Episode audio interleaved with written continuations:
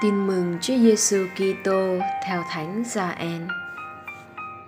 Khi ấy, Đức Giêsu ngước mắt lên trời và cầu nguyện rằng: Lạy Cha, con không chỉ cầu nguyện cho những người này, nhưng còn cho những ai nhờ lời họ mà tin vào con, để tất cả nên một, như Cha ở trong con và con ở trong Cha để họ cũng ở trong chúng ta. Như vậy, thế gian sẽ tin rằng cha đã sai con. Phần con con đã ban cho họ vinh quang mà cha đã ban cho con. Để họ được nên một như chúng ta là một. Con ở trong họ và cha ở trong con. Để họ được hoàn toàn nên một. Như vậy thế gian sẽ nhận biết là chính cha đã sai con và đã yêu thương họ như đã yêu thương con. Lạy cha, con muốn rằng con ở đâu thì những người cha đã ban cho con cũng ở đó với con, để họ chiêm ngưỡng vinh quang của con, vinh quang mà cha đã ban cho con. Vì cha đã yêu thương con trước khi thế gian được tạo thành. Lạy cha là đấng công chính. Thế gian đã không biết cha, nhưng con con đã biết cha. Và những người này đã biết là chính cha đã sai con.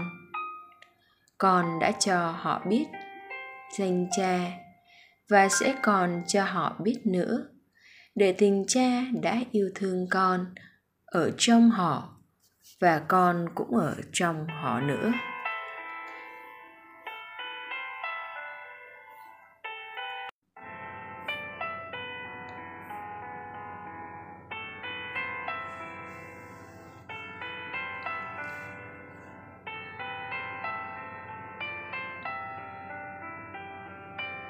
Suy niệm để tất cả nên một là thao thức của Chúa Giêsu với các môn đệ của Ngài.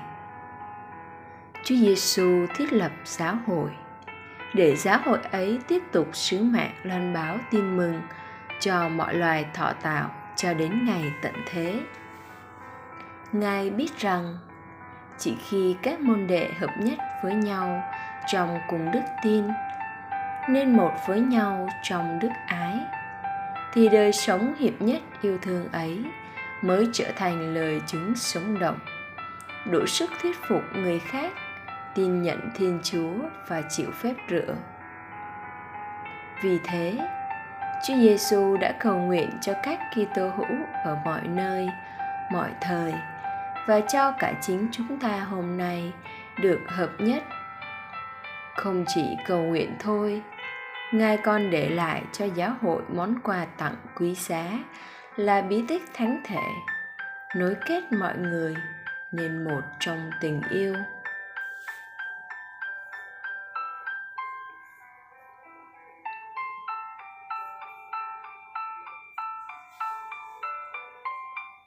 Mời bạn Không khó để bạn và tôi nhận thấy rằng bao sự bất an bất ổn trong hội đoàn khủng hoảng đức tin nơi giáo xứ giáo phận đến từ những chia rẽ bè phái do chính những người trong cộng đoàn ấy sự chia rẽ ấy không chỉ tàn phá đời sống của người Kitô hữu mà còn trở nên gương mù gương xấu khiến cho nhiều người thiện chí chưa gặp được Chúa.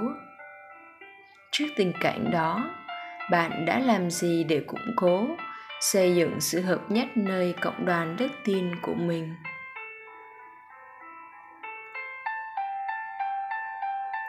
sống lời Chúa. Mỗi ngày, bạn xin năng rước Chúa Giêsu thánh thể để cầu nguyện cho sự hợp nhất trong giáo hội.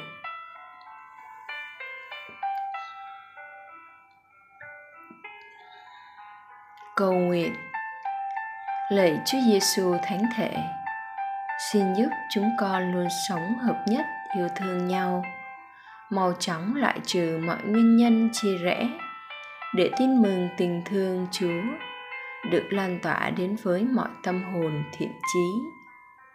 amen